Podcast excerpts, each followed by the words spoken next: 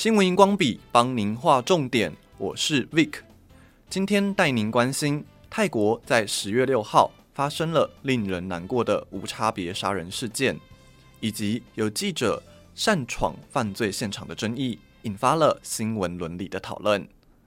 根据中央社十月七号的报道，泰国东北部的农摩兰普府六号中午发生了枪击事件。一名遭到开除的三十四岁前警察潘雅，在一所幼儿日托中心持枪扫射，并拿刀杀人，并在犯案过后返家杀了太太和儿子，最后自杀身亡。整起事件包括了凶手、凶手太太和凶手的儿子在内，死亡的人数至少有三十八人，而其中三分之二是两到四岁的儿童。根据警方调查，潘雅有吸毒和暴力的前科。事实上，泰国在近年来发生多起攻击事件。在去年，就曾发生退伍军人在曼谷持枪杀害超商店员和一名在医院治疗新冠肺炎的病人。在上个月，也发生了现役军人在曼谷的一所军事学校内拿枪射杀同事。连续这几起类似的案件。让人不禁想问：微笑国度怎么了？这几起引发关注的事件都是军警犯案。泰国众议员维洛就直说，连续这几起事件都反映了泰国军警界有一些隐藏的问题。维洛认为，他们可能有一些情绪或精神上的问题，这样的问题可能来自于工作的压力。如果军警界不做出改革，未来可能还是会发生类似的案件。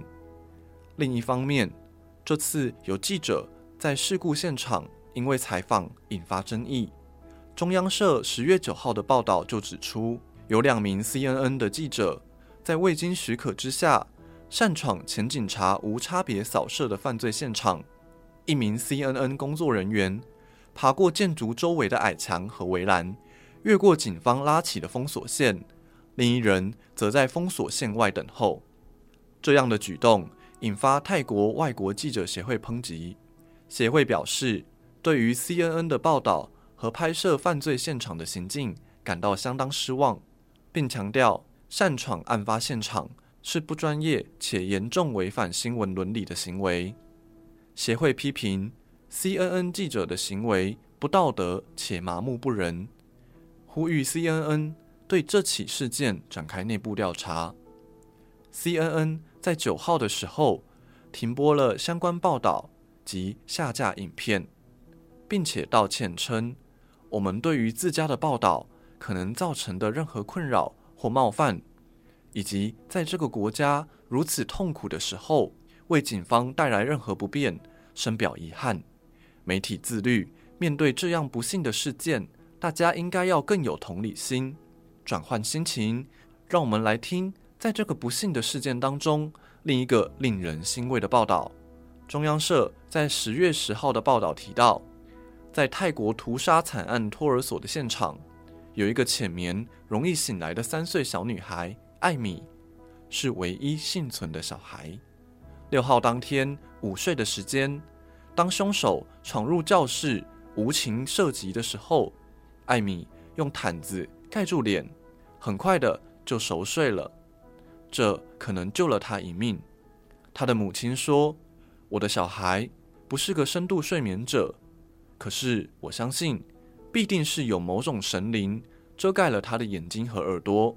我们的信仰虽然不同，但是对我来说，我认为他保护了我的孩子。”另一位亲戚也说。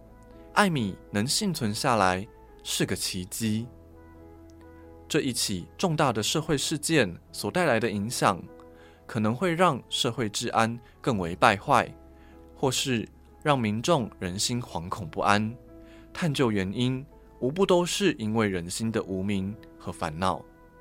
您身旁的朋友有情绪低落或是遇到挫折的时候吗？您会如何鼓励他呢？快上多用心脸书粉砖留言分享，新闻荧光笔提供您观点思考。